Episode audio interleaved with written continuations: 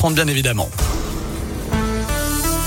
Mais tout d'abord, voici le journal des bonnes nouvelles avec Noémie Mabilon qui est revenue. Alors, elle était dans le hall tout à l'heure. Mais je suis là. Mais oui, mais euh, vous faites plein de photos, des petites vidéos. Si vous aimez les décos de les Noël. petites décos de Noël, voilà. Là, ça fait partie des bonnes nouvelles. Voilà, des bonnes nouvelles du jour. On a, on a de beaux studios bien décorés, donc ça fait Des plaisir. décorations de Noël, ça veut dire que Noël se rapproche et euh, bah, ça, ça fait du Ça bien à met tout le le monde. sourire, hein. voilà. Exactement. Connaissez-vous toutes les pierres précieuses? Savez-vous observer et analyser un diamant? Connaissez-vous tout le pouvoir des amulettes ou des gris-gris?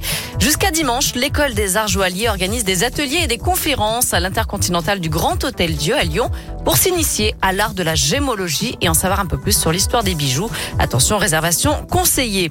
Les amateurs de glisse ont répondu présent pour l'ouverture de la station de Val Thorens ce week-end. Plus de 10 000 skieurs samedi, près de 14 000 dimanche et la grande majorité des hébergements affichés complets. Euh, joli succès donc pour la station savoyarde, récemment élue, je le rappelle, hein, meilleure station du monde. Enfin, une bonne nouvelle pour la planète et le porte-monnaie des Français. Le nombre de logements qualifiés de passoires énergétiques a diminué de 7% en un an. Des chiffres encourageants dévoilés par l'Observatoire national de la rénovation énergétique. Pour rappel, les passoires énergétiques ont une note de F ou G dans les diagnostics de performance énergétique.